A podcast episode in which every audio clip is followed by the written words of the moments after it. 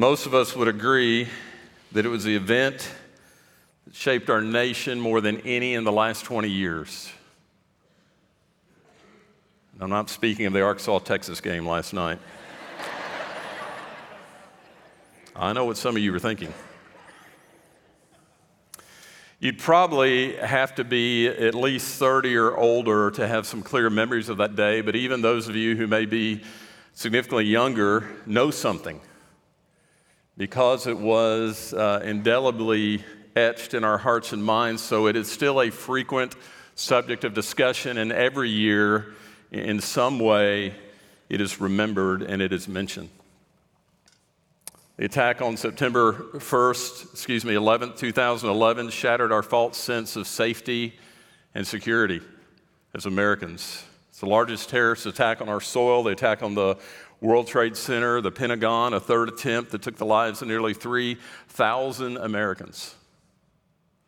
Now, for those of you who are able, I want you to think back with me to the fall of 2001 and the changes we have seen.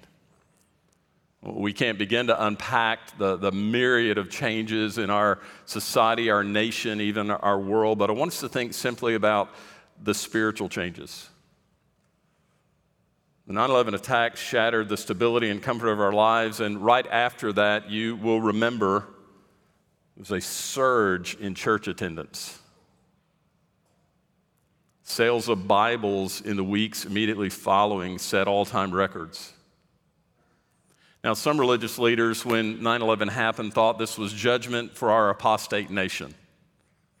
I don't necessarily agree with that. I, can't disagree either. I do think if you look at what is happening in our nation, our world, we're continuing to see the judgment of God in many ways, including the recent pandemic. I don't know if we're, we're, in our final days as a nation with increasing judgment to come, but hopefully, judgment will wake us up. Maybe here in America, which was once a Christian nation, maybe there's going to be perhaps a final uh, another final great awakening where the church is awakened and the church is revived, and many, many people are brought to saving faith. This week I was looking at the words of the 60th Psalm, the first five verses. I think they reflect where we have found ourselves as a nation on 9 11 and since. Listen to these words of David. You've rejected us, O God, and burst forth upon us. You've been angry. Now restore us. Listen, you have shaken the land and torn it open. Mend its fractures, for it is quaking. You have shown your people desperate times. You have given us wine that makes us stagger. But for those who fear you, you have raised a banner to be unfurled against the bow. Save us and help us with your right hand, that those you love may be delivered. I believe those words and thoughts expressed in the 60th Psalm were on the hearts and lips of many following 9 11, crying out to God to save us because we've been broken. But unfortunately, those, those cries to the Lord and that surge in Bible sales and, and in church attendance didn't last. It wasn't very long after the dust had settled that things went back to normal. The threat was over, so people, including believers, were no longer seeking to the Lord and calling out to Him. Some things never change. If you go back and you look through the Old Testament, you'll remember the Israelites would grow distant or, or wander from their relation with the Lord, and as a result, God would bring judgment on them, and they would cry out and return to Him only to be lured away and turn again. Now, we're, we're not, I'm not trying to equate what God did with Israel to us. We're not God's chosen people, but we've certainly been blessed by God. And we have taken those blessings for granted and we have turned from Him. And there's a lot we could say. Uh, I, I spent a lot of time this week looking back over the past 20 years, and it's a pretty frightening slip down a slope and it's accelerating. There's a lot we could say about the deterioration, uh, the, the rapid deterioration spiritually and morally in our society and culture of the last 20 years. But if we're going to speak to that, for us who are gathered here today, we need to speak to us, to the church. We need to speak about us, not about society, because when it comes to the degradation of society, God looks first to his people, to the church. And I want to say to this morning that I believe the church has a vision problem. You see, with all that's happening, we have our physical eyes focused like the world. We, we look at the problems in our culture, the problems with our government, our economy, our, our educational system. We're concerned about injustice. We're concerned about foreign affairs. We're concerned about wealth disparity. We're concerned about all these myriad issues and problems that vie for our attention and they consume our fearful thoughts and they disturb our comfort, but none of that is really where our focus should be. We're in a war no question about that. But as we consider our strategy for battle, as we seek to gain ground, as we seek to push into enemy territory and push the enemy back, we're not accomplishing much. We're wasting a lot of time and energy because we're focused on the wrong enemy. Consider Paul's words in Ephesians 6, verses 10 through 12. You're familiar likely with the passage.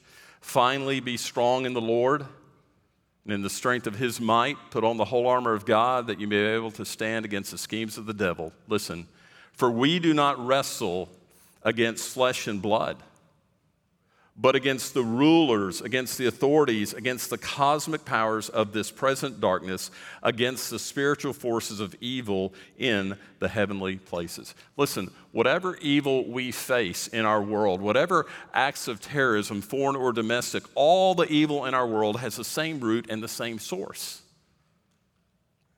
And if we're going to war against evil, we have to go to the source. We have to be on the right battlefield. We have to be on the right front in the battle. I'm not minimizing the tragedy of 9 11 this morning. There was incredible destruction. Nearly 3,000 U.S. citizens, over 400 of them first responders, all innocent, lost their lives. It was a tragedy. But we need to understand, as the body of Christ, there are spiritual acts of terrorism resulting in far greater carnage happening around us every day, and we have forgotten that. We've forgotten we're in a war. And honestly, a lot of times, if you look at the church, it looks more like we're on a playground than a battleground. You see, around you and me every day, when we're out from this place and out in the world where God has placed us, there are hundreds and thousands of casualties all around us, but we're allowing ourselves to be blinded and be deceived and thinking all is well. And let me be clear by casualties, I mean dead people walking. There are people that you and I encounter every day that are spiritually dead, and these people are deceived by the enemy. These people are going to spend their next life, they're going to spend eternity in torment and torture without end, inflicted by the greatest terrorist of all time. They're dead. To you and me, to our physical lives, they may look alive, but spiritually they're dead. And our calling is to bring them to safety. To bring them to life, but our spiritual vision is so weak we can't see death hounding them and clinging to them because we're focused on other things. We're in a war. It's not a war against physical forces that we can see. Again, Paul said it's a war against rulers, authorities, cosmic powers of darkness, spiritual forces of evil. If you go back in the very beginning, can look in the book of Genesis and see where the war began. God's world that He created was perfect, sinless, spotless, it was untainted by evil. Scripture tells us that Lucifer, who was once a brilliant, beautiful, angelic being, chose to rebel against God and, and to start a war. As a result of his rebellion, his eternal destiny will be in the lake of fire, but not yet because of man's sinful rebellion, which began with Adam and Eve in the garden, but has been carried out by every one of us. We can't blame Adam and Eve. Every one of us has been a part of the same rebellion. Because of our rebellion, Satan is now free to wage war and his acts of terror and destruction on this earth and on mankind. He knows his freedom will one day end he knows his eternal destiny is set, but he is going to dra- try to drag as many people as possible into eternal destruction with him. Now, Paul said as believers, we're to be prepared to stand against the schemes of Satan. He has many schemes, but there are two primary schemes he uses in the battle. And the first, very simply, is this He wants to destroy, destroy the souls of men, He wants to separate people from God for all of eternity. When God calls time, when, when life on earth is over, everyone is going to enter eternity. Let me say that again and make sure you're very clear. Not just believers, everyone. Everyone who has ever existed since Adam and Eve, everyone who is still alive on the earth at the time that God calls time and it's all said and done, everyone is going to live eternally. For those who committed their lives to Christ, you've been forgiven of sin, you've made him Lord of life, you've chosen to follow him, you, you choose to live for him. You're going to spend eternity in a place called heaven in the presence of God. And it's the presence of God that makes heaven a perfect, glorious place to spend eternity. It's not the streets of gold, it's not the feast, it's not the reunion with, with all of your friends and family members, it's the presence of God. And only those who dwell in heaven will be in the presence of God. Well, if you don't know God, you might ask, why is the presence of God so important? Genesis, it tells us that God created man with a spirit. It says that God made man in his image. We're not made in the physical image of God, we're made in his image, and that we're given a spirit. We have the ability to connect with God on a much higher plane and a much deeper level. And of all the living beings that God created, only man was created to know God intimately and deeply. Every human being since the beginning was created with the ability to know God. God put that in us. And so, without him, there's going to be an emptiness in the spirit of man. And yet, many have turned from God. Many have rebelled against him. Many have spurned a relationship with him. Many want nothing to do with him. And what's going to happen when they get to eternity? Remember, everyone is going to get to eternity and live for eternity. What's going to happen when they get to eternity those who've rejected him eternally suddenly are going to have their eyes open, but it's going to be too late. How are their eyes going to be open? They're going to recognize they turned away from the very relationship that they were made for a relationship with God. And they're going to be consigned to an eternity in hell, listen, by their own choice. God doesn't send them there, they choose that. They're consigned to eternity in hell by their own choice, where they're going to experience physical torment. They're going to live with physical torment for all of eternity, but the greater torment will be the complete absence of God forever. And to live and suffer for eternity in the absence of the only thing, the only one that ever mattered. Satan so hates God that he's on a rampage against the men and women God created.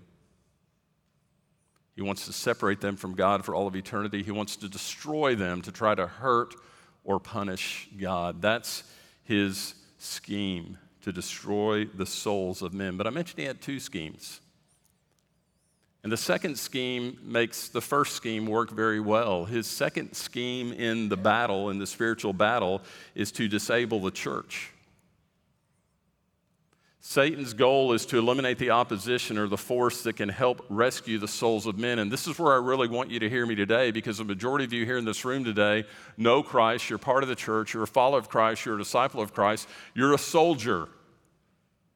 And Satan is going to do everything he can to take me and you out of the battle so he can continue to destroy the souls of men and take more people into an eternal hell with him. What's his strategy? I think there are two very effective strategies he uses to neutralize the church. And the first is to sideline us with sin. Take us out of the battle to wound us with sin. You see, Satan cannot have you if you belong to Christ. Your, your soul is secure. Your salvation is eternal because your salvation is based on what Christ did on the cross, not what you can or might do for God. You, you haven't earned it, you, you don't deserve it, you can't lose it on your own merit. Now, now, let me clarify because there are many people that, that take the name, there are many people that claim to be Christian. Let me clarify what I mean. It's not just saying it with your lips or with your mouth. If you have truly committed your life to Christ, you've completely surrendered your life to the Lordship of Christ, if there is evidence of sanctification in your life, then you belong to Christ. Sanctification being made more and more holy, being made more and more like Christ, looking more and more in the image of Christ. Doesn't mean you're perfect, but it means if we examine your life over the course of time, it's clear that Christ is Lord. It's clear that you're obeying Him. It's clear that you're living for Him. That's sanctification. And I'm going to tell you, you can know you can know that a person has been justified, has been made right with Christ, Christ has forgiven sin and done a work in their life. You can know they've been justified if you can see the sanctification process occurring. And I say that because I can't tell you how many times I talk to people that come to me about a family member, usually a son or daughter, that are living a completely godless life, and they'll make a, a statement like this Well, I know they're saved because I was there when they prayed the prayer. That's just words if it's not the intent of the heart. And I'm careful not to make them feel hopeless and not to, not to uh, make them feel bad, but I have to say, look, if there's no sanctification occurring, if there's no Christ likeness at work in their life, they haven't been justified. Their life hasn't changed. So, what I'm saying this morning when I talk about for those who've committed their life to Christ, I'm saying that there's clear evidence that you're a child of God. There's clear evidence the Spirit of God is living in you. And if that's the case, you're, you're sealed by the Spirit of God. You're eternally secure. You're not going to lose your salvation. But even one sin as a believer, while your relation with God will never change, even one sin can cause you to be rendered ineffective for battle. Relationship doesn't change, but fellowship with God is broken by sin. And when your fellowship with God is broken, your power is cut off. You're on the sidelines, which is exactly what Satan wants to do to keep you from being effective in reaching and saving and leading people who are destined to death, leading them to life. Satan's strategy for you and me to deceive us, just like he did Eve in the garden. He'll tell you that, that these commands are not important, archaic. We don't have to live that way anymore. He'll tell you that one little sin isn't going to hurt anything or anybody. He will try to cause you to doubt the Word of God. Listen, either it's all true or none of it's true. This, this is not a, a, cafeteria buffet where you get to go through and pick and choose what you believe and what you want to live, and the things that don't like or don't line up with your life, you can say, well, that, that's not important. That's, that's not, that part of the Bible's not true. If you're familiar with the Ephesians 6 passage I read earlier concerning our battle with the forces of darkness, you'll recall that Paul goes on to list the armor that is available to believers. And I don't have time to unpack all that armor today, but I would remind you there's only one offensive weapon in the list. What is it? It's the sword, it's the Word of God. That's the only offensive weapon we have. And I would submit to you this morning if you don't know the word, if you don't live by and obey the word, it's fairly, fairly easy for Satan to pick you off in the battle. We have to keep our focus on the word of God. And, and let me say this too the word is this book. We need to know it, we need to live it. The word, if you'll remember in Scripture in John chapter 1, the word also refers to the Lord Jesus. We've got to keep our focus on the commands, the Word of God. And as we said a couple of weeks ago, you remember when those disciples were in the storm, the reason Peter began to sink is because he took his focus off the Lord Jesus. Listen to Paul's war- warning and encouragement to the Romans about living godly lives. He said it this way Romans chapter 13, verse 14 Put on the Lord Jesus. In the previous verses, he's talked about putting off all of the junk that was part of our sinful nature, all the things that displease and dishonor God, just like taking off dirty clothes. Put on the Lord Jesus Christ. Listen, and make no provision for the flesh to gratify its desires. Don't even think about how to gratify your flesh. You know, a soldier in battle doesn't make it his objective to only get shot a little bit. What's his objective? Not to get shot at all. That should be our objective as followers of Christ, not to give Satan the opportunity. Let me quickly mention I said there are two strategies he'll use to disable the church. Let me quickly mention one other strategy he uses to sideline or disable the church, and that is this Satan will tell us to relax if there's plenty of time. Someone said it this way many years ago if Satan can't make you bad, he'll make you busy. If he can't sideline you with sin, he'll distract you and he'll take your focus off the clock. And you may be doing a lot of good things. You know, a lot of times we're very comfortable in the church. We're very comfortable being at church, being at church activities. We've forgotten that we're supposed to be out there in the war. We're supposed to be out there rescuing men and women. So we get very comfortable hanging around at church things and hanging around church people. You know, if you know anything about search and rescue operations, you know that when a search and rescue is underway, with each passing hour and each day that goes by, there's less and less hope for life. Satan convinces us that there's plenty of time, and yet in Scripture, we're reminded to be mindful of the time we have. One, one of the clearest admonitions in Scripture is in Ephesians 5 15 and 16, where Paul says, Be careful how you walk, how you're living life. Not as unwise, but as wise. Listen to verse 16 making the most of your time because the days are evil. Listen, the days are evil. We need to be making the most of our time doing what God has called us to do, recognizing the battle that we're in and recognizing those who are going to lose their lives for all of eternity.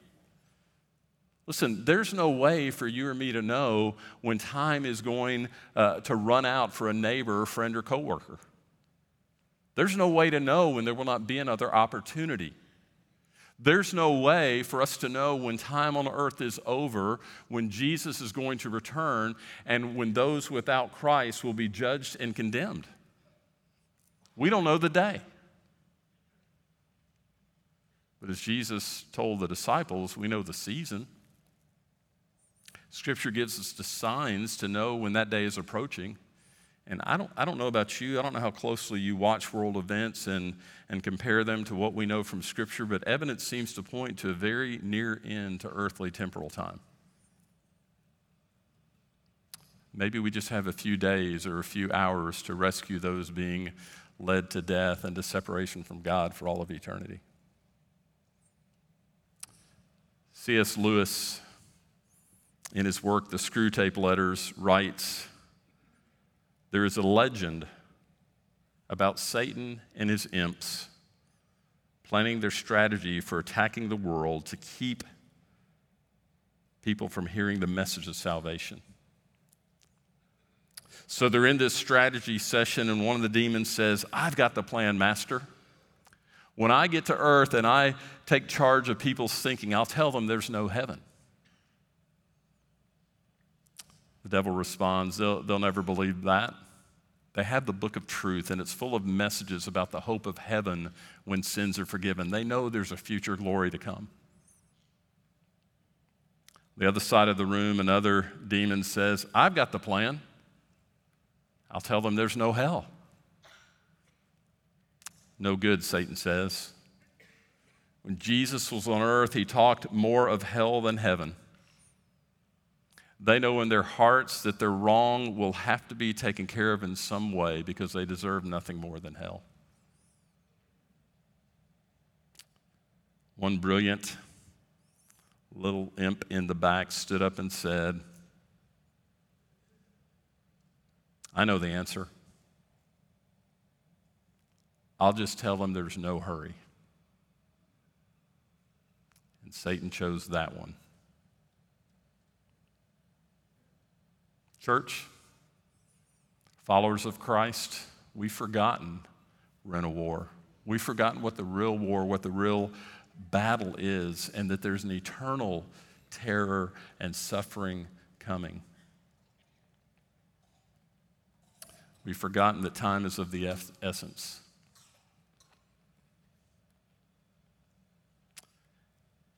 And I think we've forgotten our real hero. Not to diminish firefighters and police and others who run into burning buildings, run into danger, but that's just a small picture of what Christ did.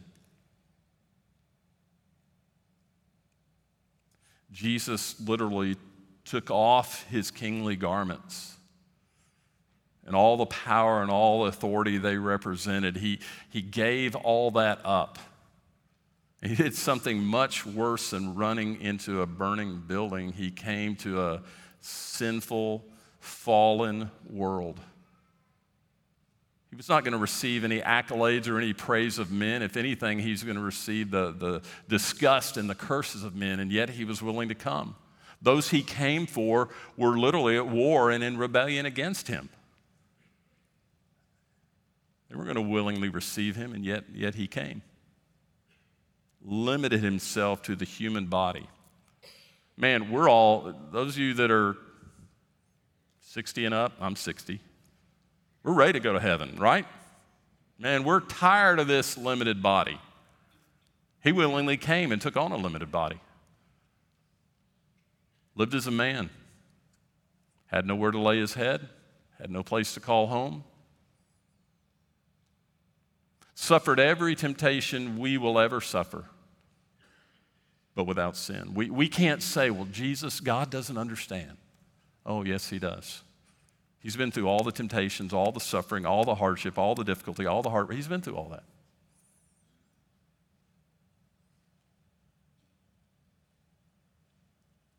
And he became obedient to the point of death even death on the cross, from the Latin word excruciate, death on the cross. Greatest hero of all time. And if we really remembered what he had done for us, why would we not tell someone in desperate need what he could do for them?